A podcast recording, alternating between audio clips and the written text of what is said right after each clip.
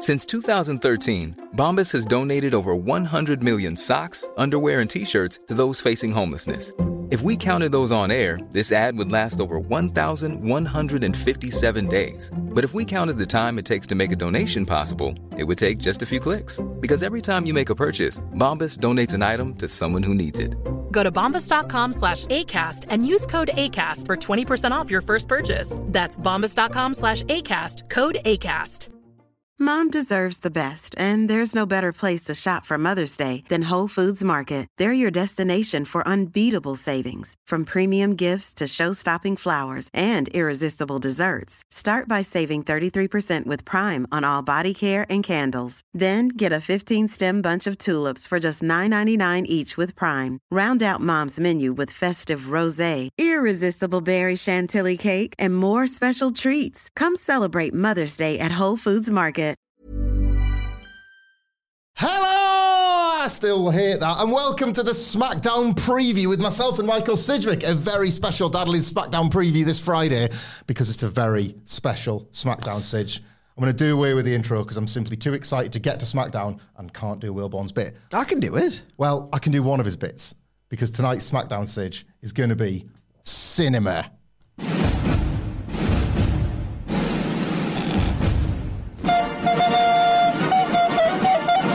That's enough of that. We're on video, man. Uh, it's all about The quote, stars. Quote WWE.com, the tribal chiefs. I mean, that's that's poor. That's poor. Two man Samoan power trip are making their return. Last time we saw them was leaving together. They were leaving Las Vegas. And now they're coming in to Salt Lake City. What's the name of the arena? I don't know. Let me find that out. And you talk about the two biggest stars in the game coming together. We'll talk about the two biggest stars in the game coming together. Um, didn't Dwayne the Rock Johnson, which is uh, kind of a synonym for Dwayne the Rock Gak, which it is. Didn't he was like he tweeted something like "Game gets changed tonight" whatever. Hashtag Killers in the Jungle. Yeah. Can you imagine if that was their fucking? I'm sorry. Can you imagine if that was their fucking name? How, that's that's class. Killers in the jungle. Killers in the Jungle. I mean, that's Cody and Seth absolutely finished and finished. I mean, it? Like Seth's they're- finished to begin with. He's the absolute odd man out that no one wants to be around or wrestle, realistically. and he might win. Theoretically, he could win, right? Like he, he's he's he was there to be the pin eater on paper, and then it's just well, aye, but he could be setting Seth up to get the victory because he's got to defend the world title the next night. I guess I. The I Rock it's- could I get mean, beat as part of the. There's an attendant drama in there, Yeah. and like, no one can really eat the pin for this presumed tag match that's going ahead on night one. Killers in the Jungle. Imagine if that was just the name of their act. It's at It's, the, um, it's awesome. The, it's the Rock rules. it's at the so Delta Center, by the way. The Delta? Delta. Anything in that? Anything vulgar in that? The Fanny Melter Center. live, live from the Fanny Melter Center in, Utah, in Salt Lake City. Isn't that like quite sort of? I don't know, like conservative. I don't know, I I don't know. Anyway, from live from the Fanny Melter Center, it's uh, the Tribal Chiefs. It is Roman Reigns and The Rock coming together for the first time. Paul Heyman effectively threatened Triple H with the their arrival based on. Can we Triple talk H- about this? Yeah, well, based on Triple H's little vanity piece that he insisted on starting SmackDown with, it was sort of like uh, I was. Uh, Watching the thing back last night, and The Rock almost got over on me, and it, uh, it's apparently 2000 because I'm not going to let it. Uh, Nicholas, sorry. Sorry, Nicholas. I'm, it's sorry me. I can't cut that. And here's That's the, the thing. He's gonna. Nicholas is gonna have to cut, help us. and, uh, and here's the thing, Rock. Uh, I'm still mad in charge around here. He's shoot not.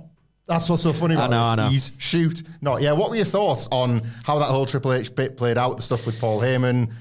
So the Triple H thing things happening here. Power struggle, I guess. Power struggle. We'll talk about this, then we'll talk about what I expect Rock and Roman to say. Um, I Triple H very much. He's more for you know off the field reasons, if you like, and you know as an on-screen whatever. I think he's more disposable than ever. We've talked at length about how we're in a new era now, wherein because there are no, it's not like this family-run business um, this nepotism. I mean, nepotism exists in every single business, but it's not so much all in the family anymore. Obviously, now that the only person who's if McMahon is by marriage now, there'll be no loyalty from the absolute top top brass of uh, TKO slash Endeavor to Levesque if he stops getting the numbers He is more disposable than anyone who's ever been at the helm of WWE Creative ever has been. So Closest to the old WWE model, isn't it? Indeed, eh? like, you could get a showrunner. Yeah. You could get someone who had success doing something vaguely action adventure with combat in it. The sh- whoever did Arrow, I guess, for the longest. Someone in that ilk could feasibly come and replace Levesque if he doesn't get the numbers. So it was weird to see. A, it was weird to see Paul Levesque, Triple H, Pepper H, like assert his authority and be so sure of himself that he is in fact the guy in charge when the reality, which is meant to be tapping into to make it more realistic, is as far from the truth as it's ever been. Yeah. So I noted that with interest. Um, and it's just, I don't know how much I like this slant of it being another administrative power struggle. How many years? How many years have we endured that? And it's a strange pivot as well because after experiencing that for years, after it being the primary driver of the narrative for years and years and years and years, and Vickie Guerrero and Teddy Long and Bischoff and McMahon and Mike Shane and Stephanie and Adam Lee and Foley and uh, Shane and Daniel O'Brien, and it was relentless. It was the only way they knew how to tell a story, and that story only worked once in 1998. Yeah. Right? Now, under Triple H and Levesque, in his defense, yes, Adam Pearce like sorts out the mid card, but it's a bit more tunny adjacent, hmm. except he's on camera more. And realistically, that has little to do with something like the rise of Cody Rhodes.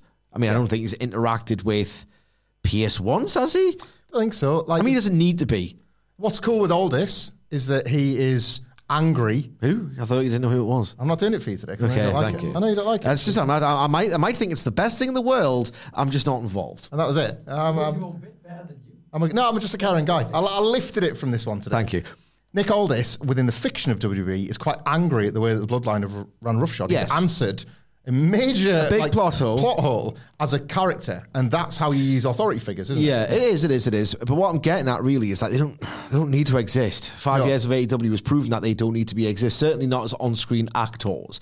And the point I was making as well is that the second they got away from that, mostly, at least in terms of the main event picture, like Cody can sort his own stuff out. You know, his matches get approved by like whoever in the background.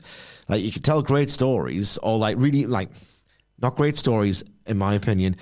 Incredibly effective, lucrative stories without that device. Look at like the Cody's Cody's individual arc is a great story. Hmm. Some of the programs and the promos building up to those, like with Seth and Brock, better in the ring, I guess, than the chapters. But still, like they've got their biggest, most universally popular top star of the 21st century. He's not as much of a star as John Cena. I'm not suggesting that, but he's more universally popular. He doesn't divide the audience. And now we're back to via Triple H. Ah, guys, I'm in charge, and guess what? Down to my knees. So. down to my knees, made made out of plastic. I'm the boss. Don't go into business for yourself. Rock literally did that as a bit once. It's the two. Easy, big fella. Easy, big fella. The the road, the Cody Rhodes thing, like when you map it from the first promo he cut when he came back on that Raw, talked about the Dusty Rhodes having the title ripped out of his hands and all that. It's all just quite, well, quite good, but really effective pro wrestling fiction. it's I was going to say it's brought back. It's brought back to WWE because AEW brought it back. Ultimately, this idea that wrestlers it should be as simple as wrestlers turn up to work with a tunnel visioned approach of winning whatever belt they're able to access. Fueds are diversions. They You are spin in the- off from that. Yeah, you are on the drive. the pursuit still drives everything, though. Yeah, and then Like Punk and MJF. perfect example. Number one and one A in the rankings, and something's got to give. Somebody's got to lose, and when that person wins that feud, then theoretically there is nobody else in their path to fight Like for the CM title. Punk. Indeed. Cody Rhodes has had these divers. There's no rankings or anything, but he's always had his eyes on the prize. And then every now and then somebody attacks him personally or does something that is offensive to him or whatever, and that's your diversion. And two Royal Rumbles and a constant like the messaging of finish the story has never gone away. The mixing in, even the mixing in with Jey Uso was a little bit bloodline adjacent because he was showing no fear from Roman Reigns, and the one tiny face off was this fabulously acted like realization for Cody that this is still what hangs over all of this. And as you say, this sudden insertion of The Rock was the start of diverting that in a way well, most unnatural was a way like the WWE have leaned on authority figures and all that sort of stuff, and now Triple H gets in it, and that gets a bit more muddled. Is it possible that tonight, with the two of them, with Roman and Rock, whether or not Triple H is going to be in attendance, we don't know, like on camera, I mean, with the two of them coming together, do they bring those two things together where The Rock, like, has a bit of a dig at Triple H and says, look, I, re- I returned as well, you know, to have a match with Roman Reigns. I guess what we're going to have to do, Paul, like Mr. Bossman, is I'm going to have to have a match with Roman Reigns by my side, and we'll uh, we'll follow your rules for right now, but only because we had our Samoan heritage offended back in Vegas. And that, like, you fold in the storyline reason for The Rock right now to allow this little diversion to occur. Is that how you kind of like bring it back into the fiction? I don't know if you if they care that much.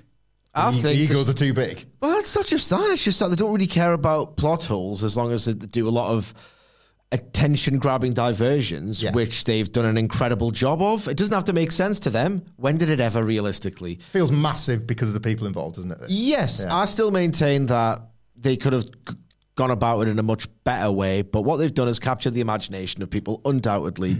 um, before I quickly get to what I think Rock and Roman will specifically do, I want to talk about last week's SmackDown, which I did watch, and it just annoyed us so much, man. So you got Tr- uh, Levesque, he's you know he's down to his knee, he's uh, he might trip over it at some point. Um, you know, hopefully he doesn't.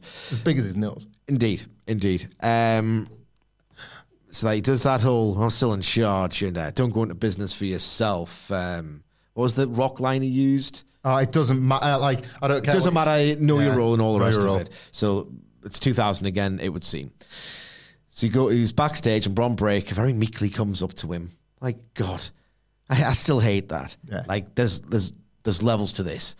Like Bron Breakker on a Tuesday, on the dumbest show ever, Yeah. in front of 150 people, comes off like a bigger star than he does on the flagship because he's like this sort of obsequious guy who wants advice from the great Papa. WWE love bosses, don't they? The great Papa. I already It's, hate it's, their, it's their value system of like how they believe like all of the world should function, and thus You- in yeah. their mind it's a reflection of what they think reality should be, whereas it should be an escape from. You're that. already seeing, like, it's not just the terrible, like, evil authority figure versus plucky baby face, which is just rendered completely ineffective by overexposure for years and years and years and years and years.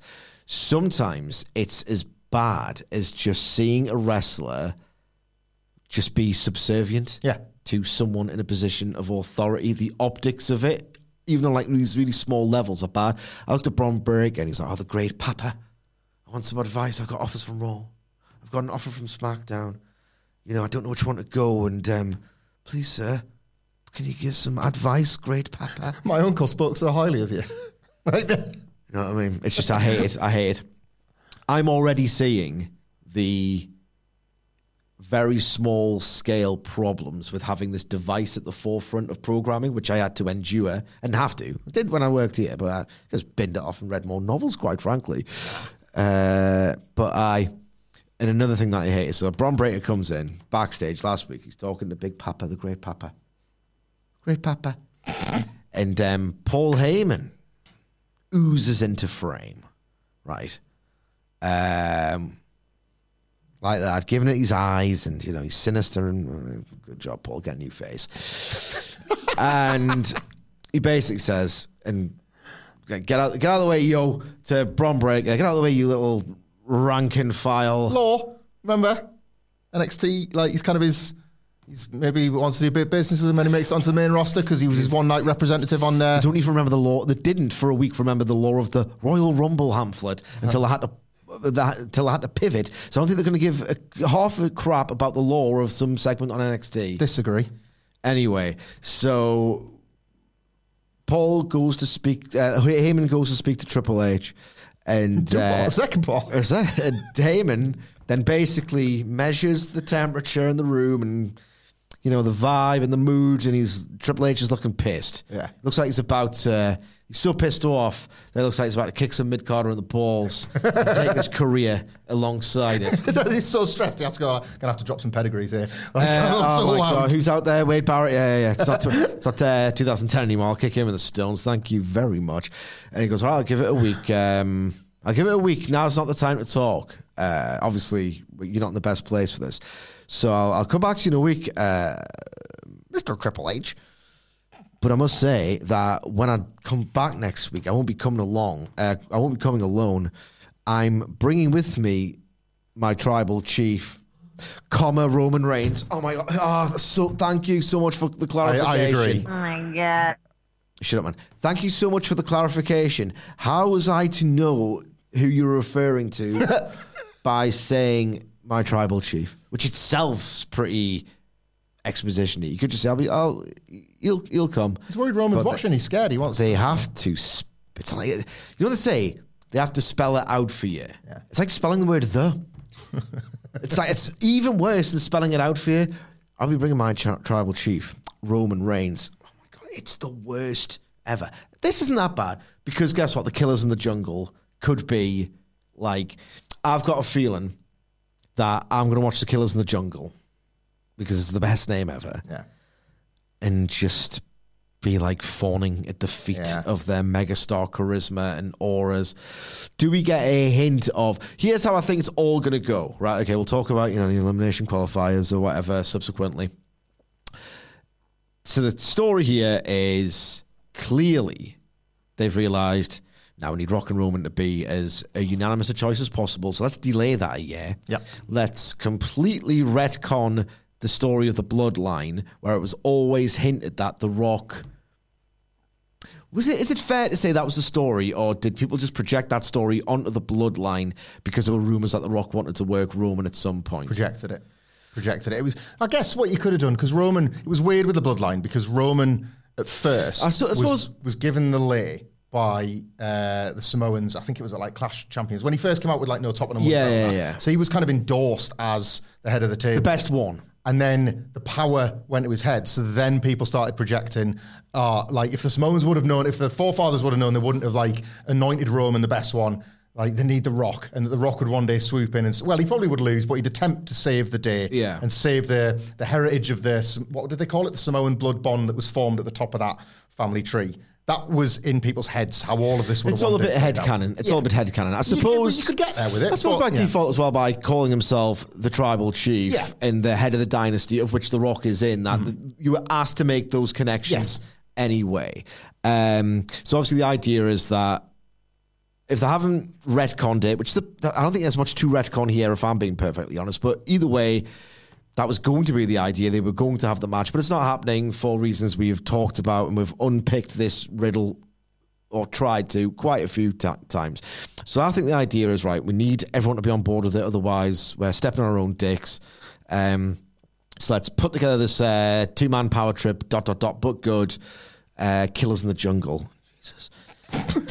I love it, man. Jungle Rock. I love it. It's, R it's, A W K. honestly, it's as a name alone, it makes us want to go. "Ah." but um, the idea being that they will probably fall out. They'll all they'll be like maybe they'll start tagging each other in in the WrestleMania tag match. Yeah. I'm getting somewhere with SmackDown. Because it's still an ego war between these two men. Yes, it is. Yeah. Yes, it is. So maybe at WrestleMania, they'll start tagging each other in and they'll look at each other like, I'm fairly certain I've got this. I mean, it's just Seth Rollins. They would both do that. Roman's already done it. I know, I know. They would both do that as a shoot. yeah. No trouble. So that's. Did I, did I look in bother? And I'm assuming that at the end of night one, they'll have lost. Yeah. And the idea is who's at fault? They each blame the other. It's maybe left ambiguous about whether they're going to fall out then, and then Rock can maybe interfere in night two and whatever. So what I'm saying is, is tonight total united front? A hint of no, there's still some real alpha jostling for position in the top dog spot here, or is it proper? The two coolest lads in WWE are mates, and the killers in the jungle rule. Well, I think for the best possible segment, it should be a little bit of both. However, some right, The Rock, The Rock uh, came back in Vegas, and I genuinely think I'm going to give The Rock the benefit of the doubt because we spent a week kind of hating him actually because of uh, still real to him, damn it. he uh, he destroyed he destroyed that Cody thing for like a week, and then I wa- like to give the Rock the benefit of the doubt prior to the Cody thing. Like you made this point, I think it was the Jinder promo. Baby. I don't think any of this needs Triple H. Just to tie Oh, it back to the intro. How many times have we said that over the last 25 years? Like the A, a lot.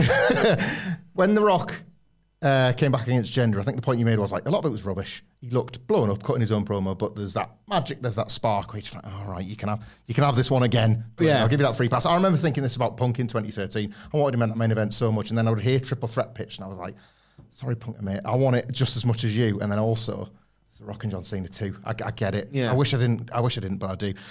With The Rock here, when he when this is seemingly converted into this tag match, singles match, night one, night two thing, was thinking, great.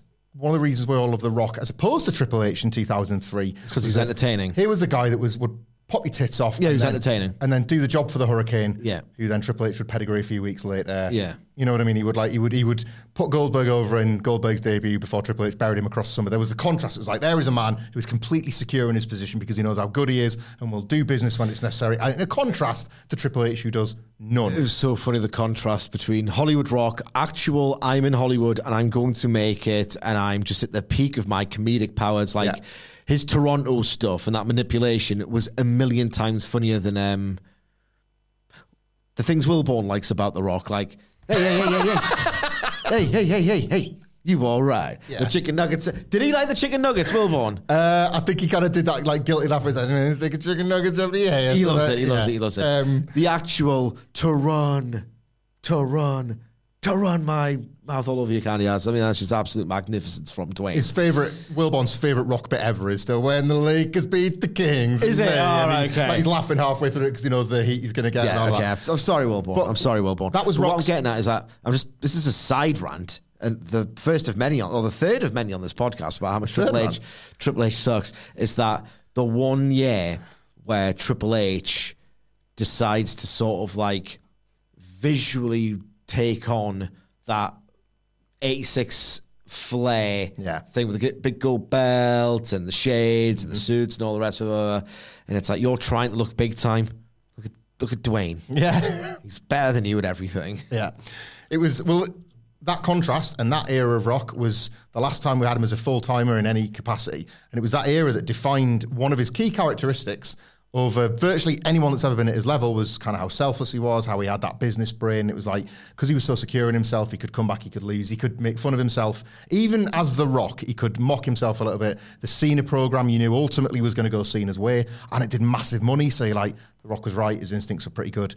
And then this Cody thing happens, and that got thrown away for a week, didn't it? That was. Ah, now even The Rock has ascended to that point where all these wrestlers do, where they're so protective over this aura that they've established that no, sorry, not anymore. I'm pulling the ladder up. And then in Vegas, he seems to pivot. But, and I think this was so key, I believe The Rock was pivoting for the good of all this. He's in this now. Like, how WWE performs benefits him. And he spotted that and he thought, it's not going to perform as well. I've read The Room. The Rock has continued to read The Room as relates to his wrestling fans. I can't speak to his other interests, which seem to have all gone wrong one after another after another. Yes. But within wrestling, he read the room. He, he kept wrestling as his safe space and did the right thing for this WrestleMania build. With one exception that I don't think he could have accounted for. When he was stood next to Roman Reigns, Roman just looked like it was him and John Cena in 2017 all over again. Roman was minimized by that thing. How tonight do they do everything you described, where they've got to appear together? The Killers in the Jungle. The Killers in the Jungle. There's got to be a little tease that, all right, out of the way, it's my bit now. And Roman Reigns is the one to reduce Rock in size and remind him that it's like, I was going to say it's my yard now because he took that from the dead man. But I, like, all, all joking aside, when this is said and done, I'm still the head of the table. Like, and he has to do that in a very real way because I think it was everybody noticed it. Everybody noticed that. And you can't put all the work into Roman mm-hmm.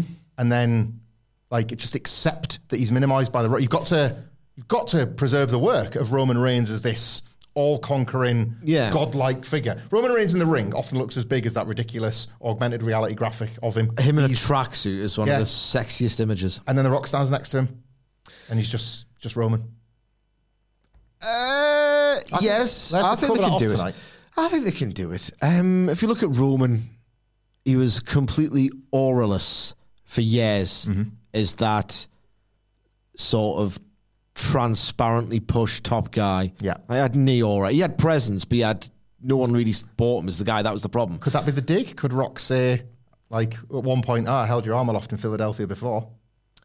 Yeah, We'll do, maybe. we'll do it again at WrestleMania. Maybe, yeah. Like, he wants you to remember Yeah. that you were nothing in a flak jacket sort of thing. ultimately, I'll wait for it. I'll wait for the evidence to reveal itself. I'm not necessarily like, you know, I'd love any excuse to to to bury WWE and all the rest of it, but I'm joking. I don't. I think Roman Reigns is. He's obviously he's not the Rock, but no one is. But the Rock, he had a tendency to blow people away he was working with. Sometimes it was a joke who worked alongside him in WW in the WWF days. It's like Bulldog working the Rock, Uh-huh. like Billy Gunn working the Rock.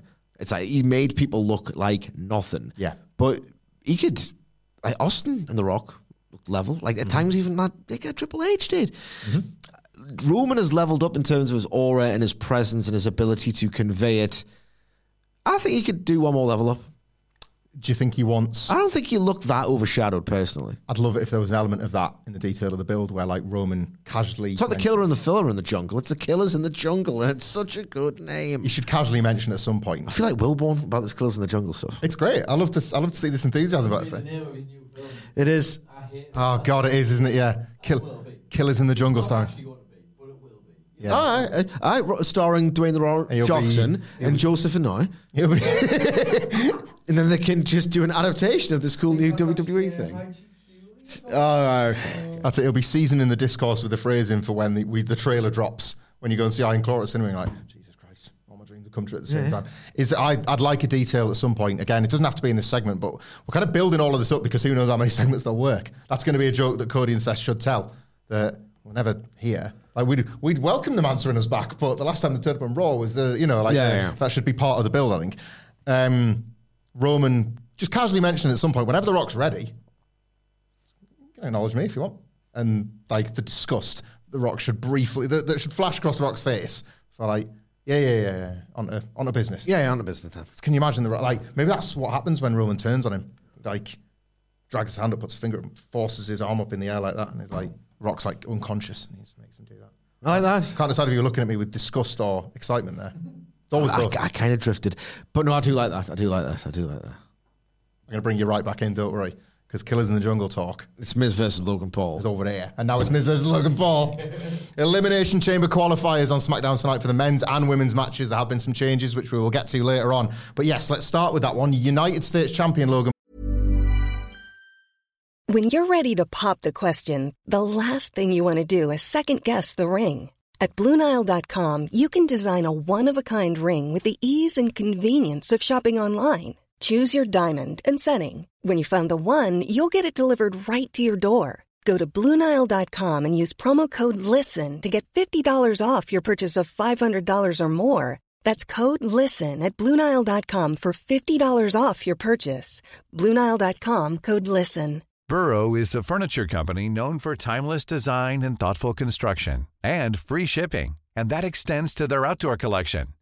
Their outdoor furniture is built to withstand the elements, featuring rust-proof stainless steel hardware, weather-ready teak, and quick-dry foam cushions.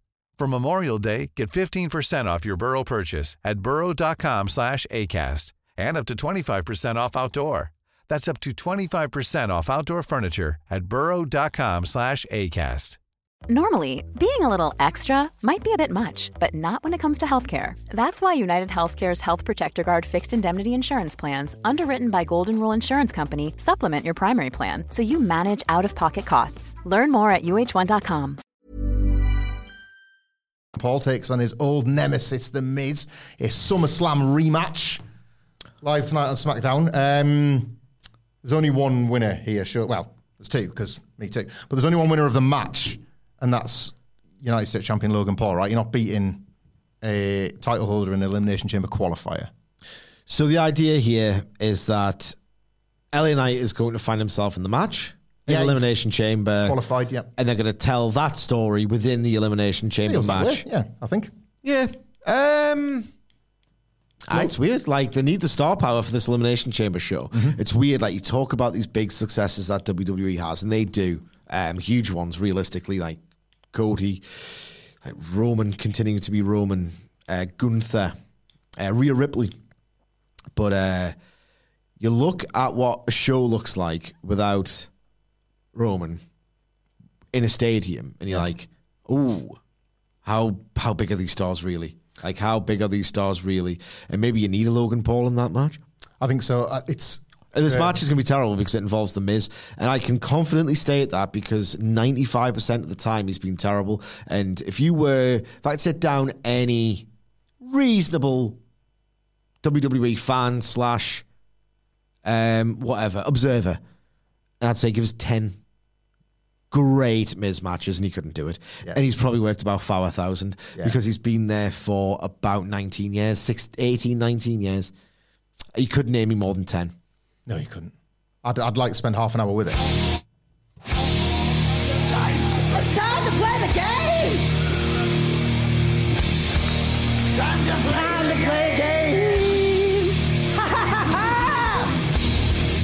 Da-da-da-da-da-da-da. Name me 10 classic Miz matches. Well, like 10 pretty, 10 great. Not, not, not, not pretty good. If you're in it for 18 years and you've been pushed as much as you have been, and you have the attitude that he sometimes has had Yeah. about the superiority complex, right, Yeah. 10 great Miz matches. There's no excuse. You've been in it 18 year. Uh, Dolph is the one. So I would say that was great. That's the one. That's the great one. Um, That's The Rock. I really enjoyed. One of Uh, the killers in the jungle. am I allowed to count uh, multi-mans and tags that he's in, or has it got to be really singles matches? Or tags. You can have an all time great tag match. Of course you can. I really enjoyed. I mean, he the- can't, but you, the, you can. Remember when uh, it was like it was fifty guys versus the Shield, uh, and Roman Reigns got injured and couldn't work it, and Kurt Angle was in it, and they put Braun Strowman in a big That's lorry. not great. It was great. It was fun. It was really good. It's not great. Great would be Ziggler. Uh, great would be. That's not great. What was that? There was there was a Seth one on the show after WrestleMania 34, I think. You know when it was Seth Balor Miz, Yeah. and then it was Seth Miz on the pay per view after.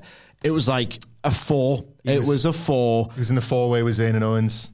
People loved. That was pretty great. That was great. Mm-hmm. But singles, that Seth Miz one was like, it's the Miz effect. It's that Miz slash Natalya effect. Yeah. Where they do something pretty damn good once in like five, sometimes even 10 years. And it's like, Mm-hmm. don't sleep on them. That's what they've been putting us to sleep for 10 years. It's rather easy to do that. You know what I mean? Like, I would say that Miz versus Seth, four and a quarter. If you actually take into account the drama they generated, crowd heat, like how technically good and exciting the action was, you've I would say you're probably going to think about 80% of Dynamite matches are better. Oh, yeah. But it's just because it's the Miz. I love this. I feel like we're laying out a challenge to the engagement accounts. Thread ten great Miz matches. Great, and let no, because they'll say that he was cooking in, like, when he was a face with Ric Flair. My God, you've just pinpointed the absolute dirt worst period. And I like the Miz, but that's like a dirt worst period of a bang average career. Yes. You just found it straight away. Counter that on the X the thread. I want to see them with the cry laugh emojis. How can they say I don't rubbish? Cry laugh it. emojis. I want the ten matches. I don't, you don't want to get them involved in my life. Tag us. But people love the Miz. Don't bother, man. Don't summon that evil into the world. So Logan Paul wins. a pretty bad match. But you know what? The thing about the Miz is that some of these pretty bad matches are loud. Yeah, that's what I like about them. He is a bit of a star. Yeah. He's got showmanship. I welcome, yeah, I welcome the Miz either in a storyline I'm into or wrestling other people I'm into. It's really his like interactions that I'm not fussed about, but it tends to be if he's like if there's other wrestlers that are near him, I might be into them. Which brings me to Sitch. Uh, the other elimination chamber qualifier. It's Dominik Mysterio versus Kevin Owens, and why I link those two things together Yeah. it's because obviously Dominik and JD McDonagh have been getting pied off by R-Truth. Got the awesome truth link. Miz wasn't there for R-Truth when he was getting decked by the Judgment Day on Raw. Could they follow up on that as part of this qualifier, or is it just kept simple, stupid, and Kevin Owens just beats Dominik with ease? Um, Because he wants Logan Paul too. That's a, right now at least. That's a motivation for him to get in the chamber because he can't get back to Logan Paul after getting screwed. Yeah. I guess, I guess. Um, they could just continue the storyline on Raw, I suppose. There's plenty of weeks left, and Triple H is never in any hurry. No, he's not. If he can delay it a few days and do it on Raw, uh, it's absolutely it's him. there's one thing. you've- capital, there's one capital thing you idea. me is that like the best cooking takes time. Not necessarily. I mean, I agree wholeheartedly with that. 20 minutes for some oven chips is all I want. But You like just you told need- me that you need to like put meat on for frigging hours. Depends on what, what you want. What's the shortest time it would take for you to cook a, like a great meat? Pick your meat, I don't know. Six minutes, What? five minutes, six minutes. What meat? What's that? Like a really good steak. Ah, because yeah, of course. Because it takes. Would you do that at home? Would you take like five minutes on a steak? I, often. I often do. I never even thought about it like that. I'm imagining sort of like Christmas dinner things where you have to put the meat. Like I don't know what people do, but they keep it in the oven for ages. And Well, I you have to do like basically. I, I do like a nice. I like a beef bourguignon. excuse me. Beef bourguignon. Red wine beef. Thank you, Yeah. Frank Leboeuf Bourguignon. Yeah, yeah, yeah. What's that then? Like in terms It's, of cooking, it's basically it's like you pour the wine over the beef and it cooks in it. after like you know you put your onion and celery and all that kind and garlic and stuff like that. But like, the whole point is you take a fatty cut of meat Yeah. and then you gently break down those proteins in it. On the classic Office episode Dinner Party, I was always led to believe that when Michael's dipping his uh, This is why you're an idiot. in the red wine was like a disgusting act. Is that not? I'm not saying that like wine is a dippy egg for beef here. I'm just saying, do those things actually complement each other? It's just the act of him doing it like that is a little bit gross at the dinner table. Yes, because you're meant to cook it down and develop the flavors. That's so. There's a science to why you would put the beef with the wine, and if him he's doing that, he's, I think that's a joke. Is that Yeah. he's yeah. But it's not that wild. It wouldn't be as wild to say white No, wine. it's wild. It's wild. Still I'm wild. trying to think of like an analogy for you.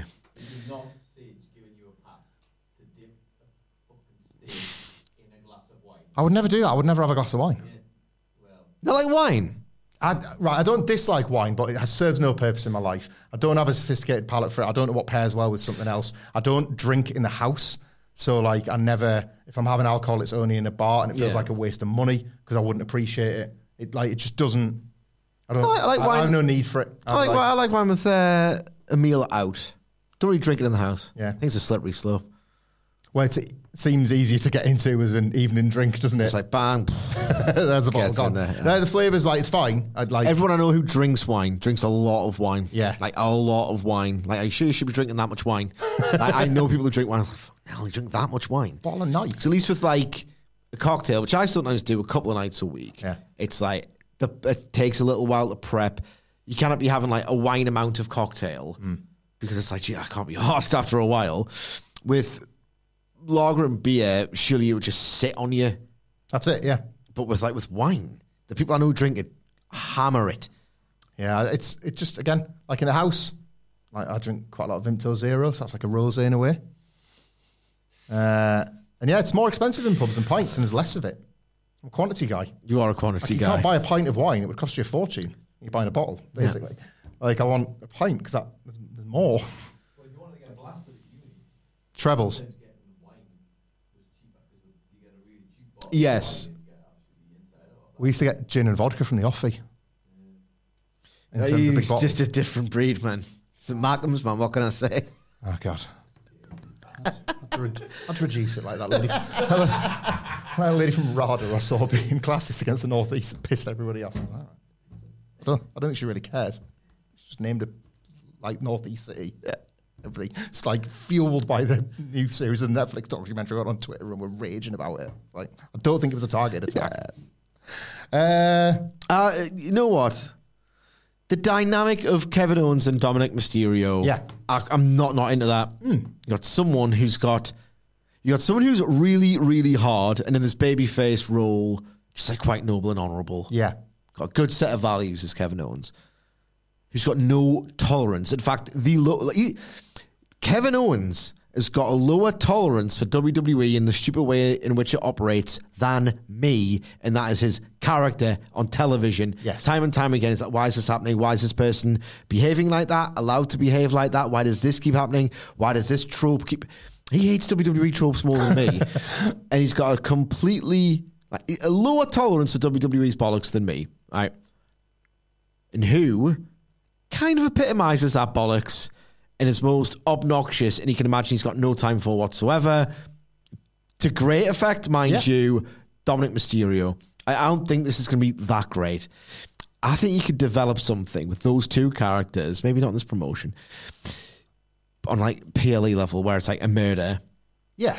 and it would be awesome. Like this, this has to be a murder to work, and you don't see those kinds of like slaughters in a WWE TV match, which is all a pity. Like if Dominik had picked up a couple of banana skin wins and then Kevin Owens just absolutely decimated him in an old school He- steam weapons match. He Yeah. cannot deal with it, and Yeah. he's just he's raging, absolutely apoplectic. I don't think. Um, yeah, I think Kevin Owens probably wins here. Dominik. So in the other timeline where you were going to get Dominik Mysterio and Brock Lesnar at Elimination Chamber, that theoretically just rules Dominik out of it now. There is a way in which Dominik wins tonight if he is going to win, and this is a little bit of that Triple H thing that I love and you hate, which is that characters have like one little backstage interaction with each other. They don't like each other, but then you know that they're maybe not on terms, and then that's there for you to, well, we're going to do this. And then when it actually happens on TV in three weeks, you feel like you're really clever and that you've just, like you've sort of solved the puzzle yourself. There's To a be little fair, bit, Dom loses all the time. yeah. You might have overthought this. No, there's a little bit of dissension, a little bit between Kevin Owens and uh, Legado del Fantasma, the reformed Santos Escobar unit. And for a while, myself and Wilborn on this podcast have been speculating, obviously because Santos and Rey has been the long plan, and Santos was like in kayfabe the reason that Rey Mysterio is out with his knee injury. This could be a nice way to start bringing that together for WrestleMania. Because I think Rey will probably want to put Santos over at WrestleMania if they're having a singles or if they're doing a, a tag maybe. Santos and Dominik have had a little bit of yeah, deadbeat dad's an asshole. That Yeah, kind of thing. yeah. This could be a bit of that, and then Could Dominik, bridge it. Could act as a bridge. Dominik sort of squeezes his way into the chamber, and Owens is out for revenge, and as part of that, that opens the door for Rey to return. And I think one of the reasons why I hate WWE so much, well, I don't hate it. Why I don't rate it very much is that I'm coming to this studio, I have a great time with my pals, right? Mm. But you know, I waste a lot of energy and time and words and effort talking about these things. And what ordinarily happens yeah, is that I'll see a 2.5 star match that's right. in nine minutes, mutilated by an advert break, and then it just ends. And it's 90% certain that that's what's going to happen with this. Oh, by the way, there'll be no crowd heat. Well, Nothing for me to go, oh, I'm into this. It's weird. Everyone's going bonkers. Love this. No. So I might have wasted 10 minutes of my life here. That's 10 minutes I could. Dominik Mysterio helped turn around DIY's fortunes on Raw. The first over match they had on Raw was against Dominik and JD McDonagh. But, uh, yeah. proper baddies. Dominik, 50% of the time is really effective. Yeah. 50% of the other time the other day. he is just mechanically poor and it is just a bit boring.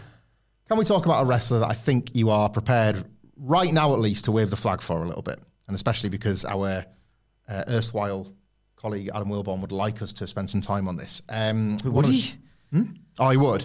One of the elimination chamber. he thinks. One of the elimination chamber qualifiers tonight. I don't care what he thinks. Well, I, he's been mugging me off. Well, Wilborn, I disagree. I want I'm doing him favours now, am I? You know those um, Nicholas. You know those podcast clips that are like uh, sort of cut for TikTok, and the subtitles are going across the bottom, like Sidgwick on Wilborn. I don't care what he thinks, and then just like cut in Wilborn with a shocked face. Like, what's going on over there on the What Culture podcast? Follow us on TikTok. the same face he's got all the time. Disapproval. I don't care what you think. Disagree. Such a miserable bastard. Uh, Alba Fyre replacing the injured Shotzi Blackheart. She got injured on Ah, yeah. uh, NXT, which we've not yet seen and we might not see. Quite honestly, it was on the taped one for next week because some of the NXT crew are in Perth for Elimination Chamber. So she's out. Alba Fyre is in. Alba Fyre What's this got to do with Wilborn? is taking on Tiffany Stratton in an Elimination Chamber qualifier. It's a big night for her. We've backed her for a long time on NXT. I've had to listen to all that endless will she get promoted talk. Well, she has. And now she has. It's happened. So I don't have to hear it anymore. She's got the prettiest moonsault ever. She's got a lot of like that sort of offense that is quite dazzling and I think quite welcome in this division. We've said before, it's always more about the booking than the talent in WWE. There's enough on this roster that you could be doing so much more with, but nonetheless, she's potentially a fantastic division. I think if nothing else, she invites like a bit of an injection of creativity. Yeah, I a guess. character like Tiffany Stratton. I guess it's how much they'll use this character. There's something about SmackDown in particular, and maybe I'm leaning too heavily on the example of Cameron Grimes, where I know, just a place where fun NXT goes to die a little bit. SmackDown. Yeah, I can see that a little bit.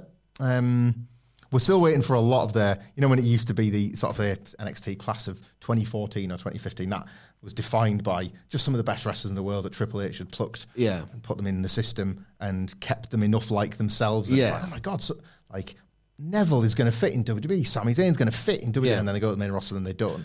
This is a different kind of graduating class, isn't it? Yeah. Like, you've got some interesting wrestlers, but it's as much about what the hell is that character going to look like blown up onto the like pretty deadly, have fared pretty well. They've not had to betray anything. Yeah. They're losing a lot, but they've not had to betray anything. It's just about we Stratton. She got almost in the ring. Didn't get. I would expect vignettes and her and Naomi, it was proper, it was, it was sexism, was what it was. Like her and Naomi return slash debut in the Rumble.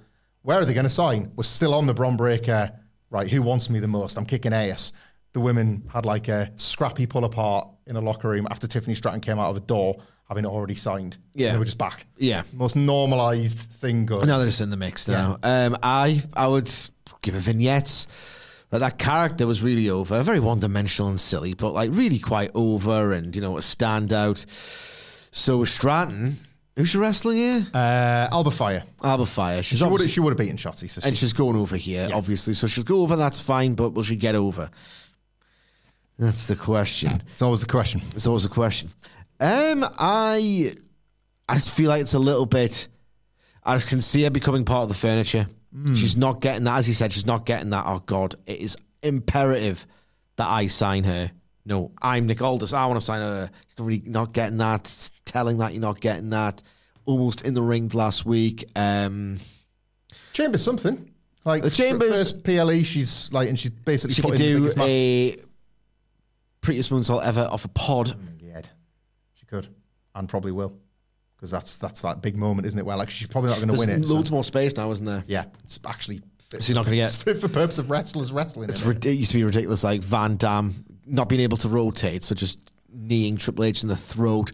Those bumps when they were like crumbling on them because it was so tentative and understandably so. Yeah. Um, p- all in favour of the new chamber, or Same. uh, yeah, yeah, she could do. Seven years old now. That chamber. She could do a PA. I've lost. I've lost sense of time. I know. I have lost complete sense of time. You know what I was thinking, right? It's just an aside because it's way more interesting to Yeah, preview yeah. than a s- uh, than a WWE television match. I, you know how this like I've lost my concept of time and when things happen and how things happened that long ago. It's like, was it that long ago? Is that something that just comes with age? Is that something that has always happened? But like, I don't. It's, I ma- it's think- math. It's math. There's more years behind you, so your brain's got to like box off some of the stuff. It's got to minimize a lot more of the stuff into just like smaller memories over that longer period of time. When you're ten, you've only got those ten years, haven't you? So everything feels so much bigger. I'm interested in this phenomenon. So if anyone who's like, you know, good at like science, know, I've got like my, my wife's like a Your doc- wife's a shoot doctor. she's a doctor of science, yes, not but an idiot on a podcast doctor. She's a this is real more like doctor. chemistry and stuff like that. This is more Dabri. physics, philosophy, I guess. Philosophy. Uh, yeah, well, I mean, we're not philosophy because there'll be a scientific element about how the brain processes the information. Yeah. I just want to know, like, but the point I was about to make is, do you think X in the circular discourse has anything to do with this? Where because everything gets repeated, and we were, well, I wasn't. People were talking about whether Kurt Angle's ever had a five star match on Twitter all week, Aye. and I think I'm, I think I'm losing my mind on it. I need to get rid of it. But I'm thinking, does that, do you think, affect your perception of time? Because I've, I'm almost certain, because like five years ago, that was deep, that was post six stars in the Tokyo Dome because that was 2017. That's when it really, like, star ratings have always been a bone of contention. That's when it became really massive. January 4th, 2017, um, the countdown clock to the end of the world. Yeah. Like, for s- seven, seven, seven years, star ratings, and Kurt Angle never got one, and but maybe that's had something to do with it. I mean- Just getting philosophical, philosophical over here. You're exposed to SmackDown preview. you're exposed to new people realizing old things for the first time. In a It's it's the same people talking about the same well, stuff. that's part. Of, yeah, I guess so. I do think that access to everything has normalized all of it. There was a time when what does that mean? Well, so when you and I were growing up, and it comes to, I'm only speaking in wrestling terms here, by the way. When you and I were growing up and we would read about certain matches, Yes. the mere idea of one day getting to see them was an impossibility unless you were able to track it down from a tape trader or whatever. And I include even some like even WWE, the market leader, and they were really good at getting their stuff out. You there. love saying that, don't you? well, because they lead the market. The they were really good at getting their stuff out there, but Who just said WWE? you couldn't have had. Everything. I know who it is. You couldn't have had everything, is what I'm You're saying. talking like one of the writers now. Hang on, let me finish. Right. They, it was imperative for them as part of asserting their dominance, the World Wrestling Federation that was like, right, we're going to get every bit of footage out there. You and I would have had the same fan journey. You watch one show for the first time and then you kind of work backwards to catch yourself back up to your present day. And I'm assuming most fans had that experience until the dawning of the network and of X and of this current generation of YouTube. YouTube and fans that can just come in at whatever point and then pick and choose whatever. Their discovery is so different. So I want to believe that when you know that whole thing, people just log on and say stuff. Yes. Like I want to believe that more people are earnest than that meme suggests. So when somebody in your mind has just logged on and said stuff because they've just posted out at friggin' no a John Cena Randy Orton match from 2009 of which we saw 300 of them and said, man, now that was a finish right there, and it's like uh, a reversed into an RKO, Yeah. or something like that. They've genuinely just discovered it that day, in the same way that we might be exposed to some like 80s All Japan. Like I genuinely haven't seen that, and oh my god, that's just blown me away. Yeah. that's happening now with some of the content that we would consider to be some of the worst in wrestling history. Yes. Like we're about five years away from people going back and doing deep dives for the first time on the CWC era of NXT. And going, I don't- guys, guys, we need to talk more about Karrion Kross's first title reign. That's going to happen. Oh my And God, they're- no, what happened? And they're going to mean it. No, I saw that. They think it was like a pull apart. 'cause you Yeah, had, like, yeah. Bron Breakker. That was more of a. Here they were as security guards. yeah, yeah. At some point, that's going to be earnestly appraised. It's like things they were doing in that pandemic, man. Oh my god. Because somebody's going to find it for the first But time. people keep doing the. Well, it's now become something you don't do because too many people did it and then got the piss taken out of it. But I watched WWE television in 2008. Yes, that roster was stacked, but the television was so bad. Yeah. I still get um, whenever I see a clip and it's got that silver WWE HD logo in the top left. ah, WWE Live too far into the corner because of the way they like the. yeah, and it's it's the WWE HD. That silver Yeah. thing. Oh god, I know it's the worst. I know I'm about to watch the worst crap I've ever seen in my life when I see that. They're like strap in. It's all you've got. Is Uh, that the end? Just about. We've got Naomi versus Zelina Vega. Which way could that go? Who is this? Tony Khan? Booking the SmackDown? No, because there's two women's matches on it. we, both burned him. Imagine that. On a SmackDown preview. Imagine that. Naomi's Like collision. He's done it for three weeks now. uh, uh, Naomi, like Zelina Vega, how many times do we have to go through this? What a personality she has. Mm-hmm. She's, uh, I hate the word because I'm 38 and I'm British. She is a savage on social media. And when she, remember when she used to do the, the watch alongs, and she was just like absolutely ripping the piss out of Yeah. it. She was amazing. Yep. She's not a great wrestler. No. And So this will not be a good wrestling match. And again, I, like I've made this point with a number of different wrestlers. And It's- Naomi's going to win. Naomi's going to win. Obvious winner, obvious loser. Like Zelina Vega in particular is one that I feel a bit sorry for that the system exists the way it does because, and this like applies to male and females. We've got it currently, I would say, with like Robert Stone a little bit. Where are my manners? With uh, Robert Stone. like we highlighted a couple of things in our NXT review, which is still available to view on whatculture.com's YouTube channel, of how he's kind of quite a fun manager of Von Wagner. He's the But best. Is not. It's not necessary that you get in there and wrestle all that often.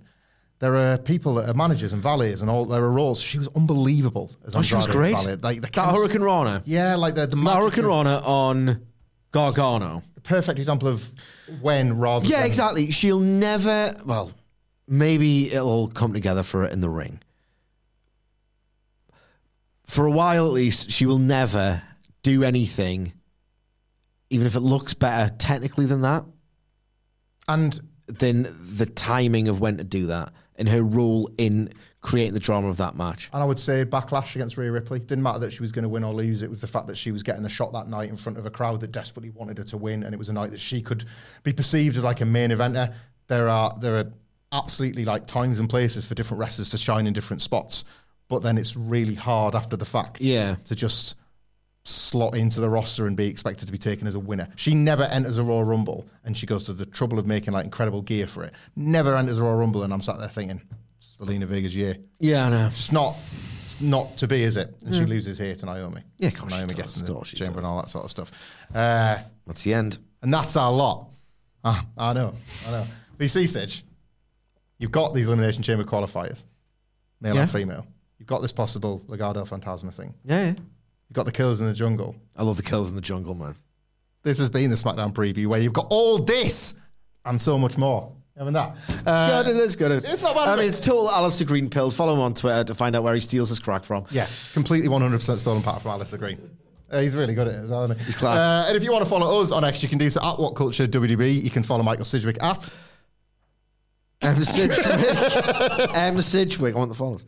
you can follow me at Michael Hamflett. You can follow our brilliant producer Adam Nicholas at It's Adam Nicholas. Uh, there's nothing else on the feed today other than the news, so check out that if you want to. We'll be back on Monday for a review of SmackDown because Wilborn's still off, so you get to be on that as well. You can talk about the Killers in the Jungle, whatever they to. Yes. Yeah? Yeah. And until next time, we will see you soon. Mom deserves the best, and there's no better place to shop for Mother's Day than Whole Foods Market. They're your destination for unbeatable savings, from premium gifts to show-stopping flowers and irresistible desserts. Start by saving 33% with Prime on all body care and candles. Then get a 15-stem bunch of tulips for just $9.99 each with Prime. Round out Mom's menu with festive rosé, irresistible berry chantilly cake, and more special treats. Come celebrate Mother's Day at Whole Foods Market. Here's a cool fact a crocodile can't stick out its tongue. Another cool fact you can get short term health insurance for a month or just under a year in some states. United Healthcare short term insurance plans are designed for people who are between jobs, coming off their parents' plan, or turning a side hustle into a full time gig. Underwritten by Golden Rule Insurance Company, they offer flexible, budget friendly coverage with access to a nationwide network of doctors and hospitals. Get more cool facts about United Healthcare short term plans at uh1.com. Planning for your next trip?